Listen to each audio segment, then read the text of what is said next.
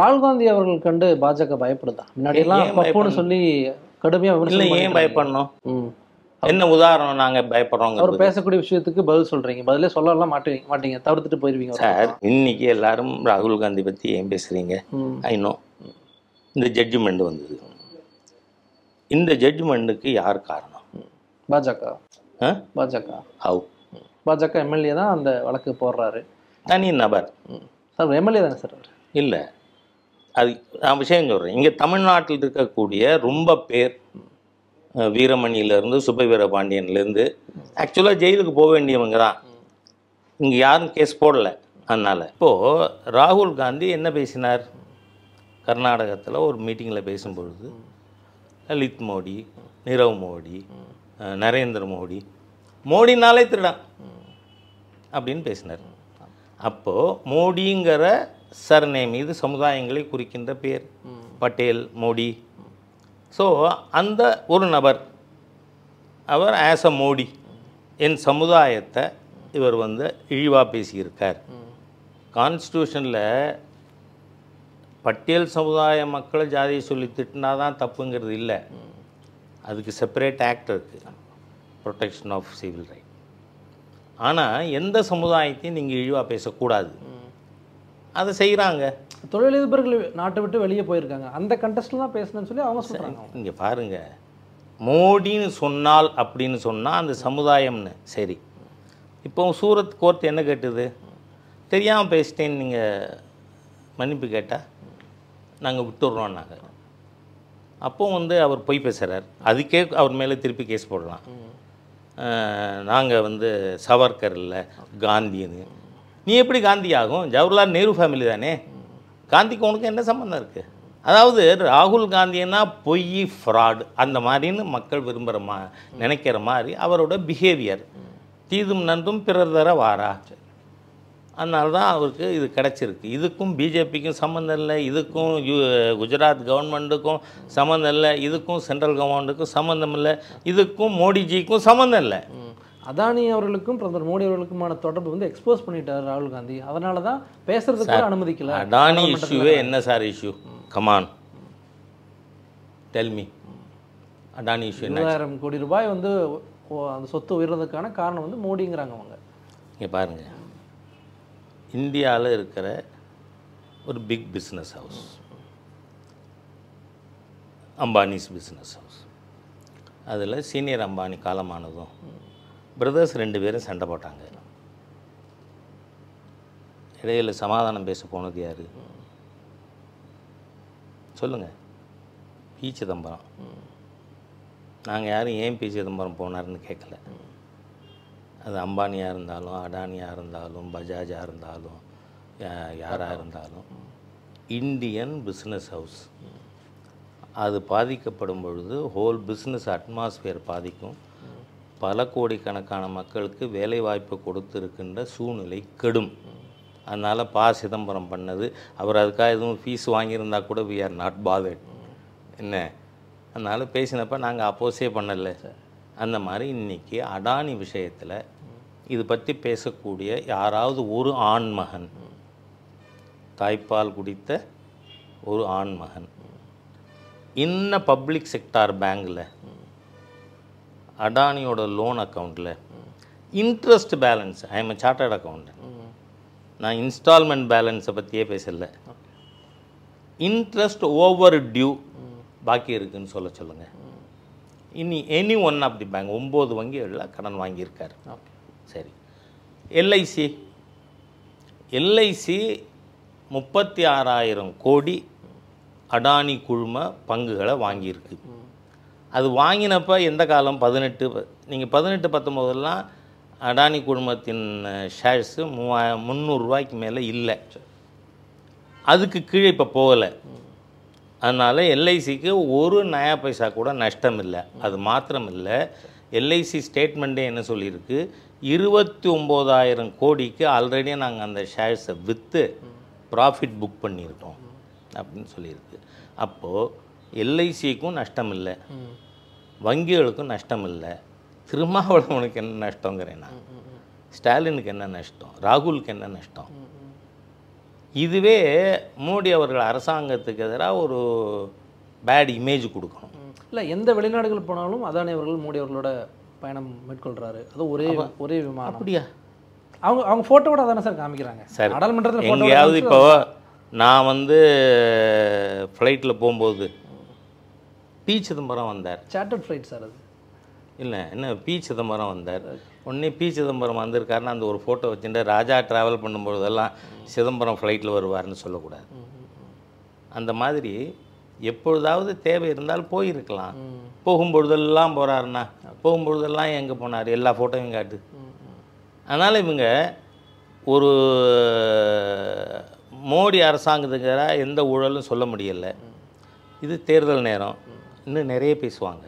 இல்லை நாடாளுமன்றத்தை பாஜகவே முடக்குது. சரித்திரத்தில் இல்லாத அளவுக்கு முடக்கியிருக்கீங்க. நாங்கள் எங்கே முடக்கியிருக்கோம்? இந்த ராகுல் காந்தியோட இந்த மோடி சர்ச்சையினால அவங்க முடக்கியிருக்காங்க. அவர் விளக்கம் சொல்றது தயார்? அப்படின்னாரு அதுக்கான வாய்ப்பே தரலையே பாஜக. ராகுல் காந்தி அவர்கள் ராகுல் காந்தி தான் இப்போ பார்லிமெண்ட்ல இல்லை எப்படி விளக்கம் விளக்கம் சொல்ல தயார். சரி அந்த காலகட்டத்தில். அதுக்கப்புறம் தான் பதவி போகுது சார். நீங்கள் ராகுல் காந்தி இன்னொரு விஷயத்தையும் சொல்கிறேன் சுப்ரீம் கோர்ட்டு தீர்ப்பினால தான் இன்றைக்கி ராஜா ராகுல் காந்தி பதவி இழந்திருக்கார் இப்போ ஷாபானு கேஸ் வந்தது. ஷாபானு கேஸ் இருந்தவரை மெயின்டெனன்ஸ் வந்து கிரிமினல் ஆக்டில் இருந்தது. இப்போவும் அதில் தான் இருக்குது ஹிந்துஸுக்கு அதனால் மெயின்டெனன்ஸ் கிரிமினல் ஆக்டில் வர்றதுனால வந்து முஸ்லீம்ஸுக்கு சிவில் கோடு தான் இருக்குது கிரிமினல் ஆக்டில் எந்த எக்ஸம்ஷனும் கிடையாது. அதனால் ஷாபானுவுக்கு ஜீவனாம்சம் கொடுக்கணும் அப்படின்னு தீர்ப்பு வந்தது. ஆனால் இதையே தாங்கிக் கொள்ள முடியாத ராஜீவ் காந்தி பார்லிமெண்ட்டை கூட்டி சட்டத்தை திருத்தினாரா? திருத்தினார். அதே மாதிரியாக மன்மோகன் சிங் இந்த தீர்ப்புக்கையும் இதை நல்லிஃபை பண்ண சட்டம் இயற்றுறேன்னு மசோதா தயார் பண்ணார். அதை மன்மோகன் சிங்குக்கு முன்னாடியே கிழிச்சு போட்டது யாரு? ராகுல். அதனால இவருக்கு கொடுக்க வேணாம். மூணு மாசம் அதுக்கு இவருக்கு புத குழிய தோண்டி கொண்டவர் அவரே. அதனால யாரும் சிம்பத்தைஸ் பண்ண தேவையில்லை. பர்சன் இல்லை முன்னாடி எல்லாம் தவிர்த்து ஹிஸ் ஓன் கிரேவ் ஓகே. அப்படி இருக்கிறத அவருக்காக நாம் சிம்பத்தைஸ் பண்ண அவசியம் இல்லை. சிம்பத்தைஸ்னு வேணாம். இப்போ பாஜக வந்து முன்னாடி பப்புன்னு குறிப்பிட்டிருந்தவருக்கு இப்போவும் பப்பு தான். மேடையில் பதில் சொல்றீங்களே முன்னாடியெல்லாம் பதிலே சொல் சொல்றதுக்கான வாய்ப்பு எதுக்கு? இது மக்களுக்கு எதிராக சிம்பத்தி தேடுறதுக்கான முயற்சி செய்யுது. அதை தடுக்க வேண்டிய மக்களுக்கு விளக்க வேண்டிய அவசியம் இருக்குது இப்போ நான் உங்கள்கிட்ட குறிப்பிட்டிருக்கேன் மோடிங்கிற சமுதாயத்தை பேசியதால். நீங்கள் வந்து இந்த குறிப்பிட்ட நபர்கள்னு சொல்லி சொன்னதோடு நிறுத்தியிருந்தா வந்து அவருக்கு பிரச்சனை வந்திருக்காது. கொல்லிக்கட்டையால் தலையை சுரிஞ்சுன்னா புண்ணு வரத்தான் வரும். தொடர்ச்சியாக வந்து பாஜக ஆட்சி பொறுப்புக்கு வந்ததுக்கப்புறம் குறிப்பிடுறது அப்படி தான் குறிப்பிடுறாங்க. மாடுகளை வந்து ஒரு டிரான்ஸ்போர்ட்டேஷன் பண்ணால் கூட அவர்களை கூப்பிட்டு அடிக்கிறது அவர்களை கொல்றது அந்த மாதிரி விஷயங்கள்லாம் தொடர்ச்சியாக நடந்துகிட்டே இருக்குது அது எதற்கான ஒரு காரணம்? சும்மா நீங்கள் தொடர்ச்சியாக நடந்துகிட்டே இருக்குன்னு சொல்லாதீங்க. பாரத நாடு இன்றைக்கி வந்து உலக ஜனத்தொகையில் நம்ம ஃபஸ்ட் ஆகிட்டோம்னு சொல்கிறாங்க சீனாவையும் முந்திட்டோம். இவ்வளோ பெரிய விஸ்தீர்ணம் கொண்ட நூற்றி நாற்பது கோடி மக்கள் கொண்ட நாடு. எங்கேயாவது ஒரு இது நடக்கிறது. இப்போ செயின் ஸ்நாச்சிங் ஒருத்தன் பண்ணுறான் அந்த boy happen to be a Christian கிறிஸ்தவர்கள் எல்லாம் செயின் ஸ்நாச் பண்ணுறவங்கன்னு நான் பேசினேன்னா எவ்வளோ முட்டாள்தனமானதோ அவ்வளோ முட்டாள்தனமானது இந்த இதில் கொல்லப்படுறவங்க எல்லாமே வந்து ஒன்றா தலித்தா இருக்காங்க இல்லைன்னா இஸ்லாமியர்களாக இருக்காங்க. நீங்க பாருங்க அதான் சொல்கிறேன் you want to create a narrative இது எதிர்க்கட்சிகள் வைக்கக்கூடிய நரேட்டிவ் சொல்கிறேன் இல்லை அதான் அதை நீங்கள் ஜூனியர் விகடனும் உடந்தையாக போகிறீங்கிறேன் நான். அதுக்கான கேள்வி தான் கிடையாது. அதனால் இப்படிலாம் பண்ணாதீங்க. எதுவுமே ரீசெண்டாக எந்த சம்பவமே எந்த மீடியாலையுமே வரவே இல்லை கர்நாடகாவில் சம்பவம் நடந்துச்சு சமீபத்தில் நடந்துச்சு. சார் அதான் சொல்கிறேன் நான். இருக்கிற கிட்டத்தட்ட முப்பது மாநிலங்கள் யூனியன் டெரிட்டரியில் எங்கேயோ ஒரு மூலையில் ஒரு இடத்துல நடக்கிறது. உடனே அதை எடுத்துட்டு நாடு பூரா நடக்கிறது பார் பிஜேபி வந்து. பிஜேபி வர்றதுக்கு முன்னாடி என்ன சொன்னாங்க? நீங்கள் பிஜேபி வரவே வேணாம். திரு மொராஜிபாய் தேசாய் கவர்மெண்ட் எழுபத்தேழில் இருந்தப்ப வெளியுறவு அமைச்சராக வாஜ்பாய் அவர்கள் பதவி ஏற்கிறார். உடனேயே மீடியாவில் என்ன சொன்னாங்க? கல்ஃப் நாடுகளோடு பாகிஸ்தானோடு அண்டை நாடுகளோடு உறவு கெட்டு போயிடும்னு. ஆனால் ஜியாவுல் ஹக்கு ஜெய்ப்பூரில் கிரிக்கெட் பார்க்க வர்றார் அவர்கிட்ட கேட்குறாங்க whom do you love the most in இந்தியான்னு அவர் உடனே யாரை சொன்னார்? அடல் பிஹாரி வாஜ்பாய். உடனே கேள்வி கேட்குறாங்க he is RSS மேன்னா if RSS can create such a nice person I love RSS too அதனால் இந்த மாதிரியா நேரேட்டிவ் செட் பண்ணுறது மோடி அவர்கள் ஆட்சிக்கு வந்த உடனே இந்தியாவில் இருக்கிற முஸ்லீம்கள்லாம் அடித்து விரட்டிடுவாங்கன்னாங்க என்ன நடந்தது? இன்றைக்கி குஜராத்தில் முஸ்லீம்கள் இருக்கிற பகுதியில் they are voting for BJP யூபியில் முஸ்லீம் பெண்கள் ப்ரொசஷனில் வந்து பிஜேபிக்கு ஆதரவு தெரிவிக்கிறாங்க. Muslim dominated seats are won by BJP அதனால் இது எல்லாமே இவங்க ரொம்ப காலமாக சொல்லின்னு வந்ததை அந்த வாயை நிறுத்த முடியாது. இன்னும் கொஞ்சம் நாளைக்கு ஓடும். ராம்நவமி அந்த காலகட்டத்தில் தொடர்ச்சியான பிரச்சனைகள் நடந்துட்டு இருக்கு. கடந்த வருஷம் அது யார் பண்ணுறாங்க இப்போது காரைக்குடியில் கொப்படைமன் கோயில் பூச்சொருதல் விழா நடக்குது. அந்த விழா நடக்கும் பொழுது ஒரு இடத்துல கரகாட்டம் நடக்கும். ஒரு இடத்துல கச்சேரி நடக்கும். இந்த மாதிரி நடக்கும். புதுசாக திடீர்னு பஜார் பள்ளிவாசல் வருது. உடனே அந்த பள்ளிவாசல் என்ன சொல்கிறாங்க பள்ளிவாசலுக்கு முன்னாடி இந்த நிகழ்ச்சி நடத்தப்படாதுன்னு. சொன்னால் பிரச்சனை வரும். அப்போ பிரச்சனை உருவாக்குறவங்க ஹிந்துக்கள் இல்லை. ராமநவமி கூட்டின ஊர்வலம் அந்த வழியாக போகக்கூடாதுன்னு பேசுகிறவங்க ஏன் போகக்கூடாது? இது என்ன பாகிஸ்தான்லேயா இருக்கும்? இந்தியாவில் இருக்கும். அனுமதி வழங்கப்படுது. மசூதிகளை கடந்து போகும்போது அங்கே அதிகப்படியான ஒளி எழுப்புறது. அந்த மாதிரியான பிரச்சனைகளை இங்க சொல்கிறாங்க பாருங்க. கழுதை கத்தலாம் ஒளி எழுப்பப்படாதா பேண்டு வாசிக்கப்படாதா. நீ கழுதையே கத்தக்கூடாது மசூதிக்கு முன்னாடின்னு கேட்பாங்களா முஸ்லீம்ஸ்? இதெல்லாம் அர்த்தமில்லாத பேச்சு. வேணும்னு இந்துக்களை சீண்டி பார்க்க வேண்டும் என்று யாராவது செயல்பட்டால் every reaction will have equal and opposite reaction தொடர்ச்சியாக பல விஷயங்கள் வந்து நடக்குது. அதில் குறிப்பிட்டு பாஜகவில் பல ஆடியோ வீடியோக்கள் சார்ந்த விஷயங்களும் வெளிவருது. அதுக்கு ஒரு சீனியராக வந்து அதை கட்டுப்படுத்தணும் அதுக்கு வந்து ஒரு வழிப்படுத்தணும் இந்த மாதிரி வராமல் இருக்குது அந்த மாதிரி ஏதாவது முன்னெடுப்புகள் எடுக்கிறதுக்கான வாய்ப்புகள் இருக்கா? இல்லை the president is seized of the matter அவர் அதுக்கு கமிட்டி போட்டிருக்காரு அது நடக்கட்டும். ஆனால் எந்த கட்சியில் வரல? டிஎம்கேல எங்கள் ஊர் பெரிய கிருப்பனை பற்றியே வந்திருக்கு. ம். இப்போ சமீபத்தில் வந்திருக்கா இல்லையா? வந்திருக்கு. ஆ சரி. நீங்கள் தொடர்ச்சியாக திமுக எதிர்த்து அரசியல் பண்ணுறாங்க அண்ணாமலை அவர்கள் நீங்களும் பேசுகிறீங்க எல் முருகன் அவர்கள் ஸ்டேஜில் பேசுகிறார் மத்திய அரசினுடைய திட்டங்களை வந்து மத்திய அரசோட இணைந்து சீரும் சிறப்பமாக செயல்படுத்திட்டு வராங்க தமிழ்நாடு முதலமைச்சர் மு க ஸ்டாலின் அப்படிங்கிறாரு. தமிழ்நாட்டில் நீங்கள் இல்லை கேட்டிருப்பீங்க. தமிழ்நாட்டில் லா அண்ட் ஆர்டர் ரொம்ப பிரமாதமாக இருக்குன்னு முருகன் சொன்னாரா? சொல்லலை. தமிழ்நாட்டில் கஸ்டோடியல் டெத்தே நடக்கலைன்னு முருகன் சொன்னாரா? சொல்லலை. என்ன சொல்லியிருக்கார்? மத்திய அரசு திட்டங்களுக்கு இவங்க வந்து சிறப்பாக செயல்படுறாங்கன்னா என்ன அர்த்தம்?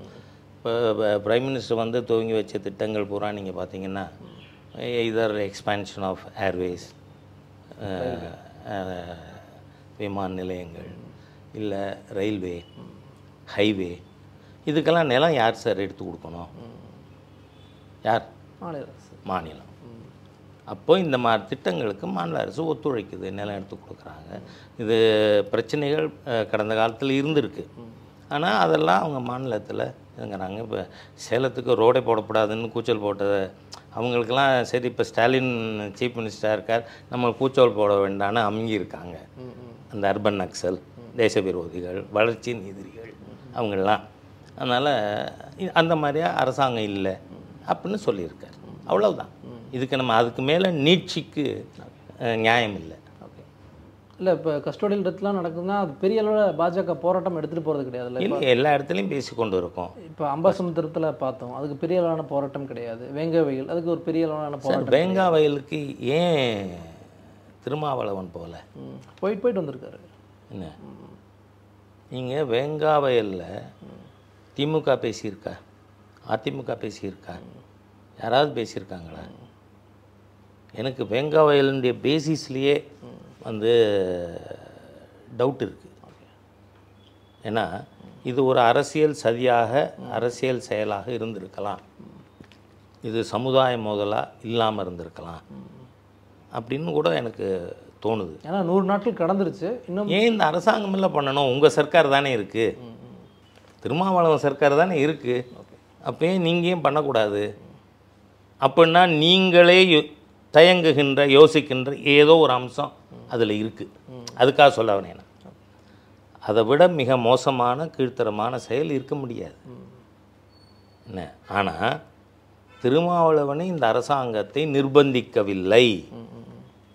என்ன? திண்டிவனத்தில் என் கூட்டத்துக்கு எதிராக நீங்கள் போடுற கூச்சல் மாதிரி இதில் இல்லை.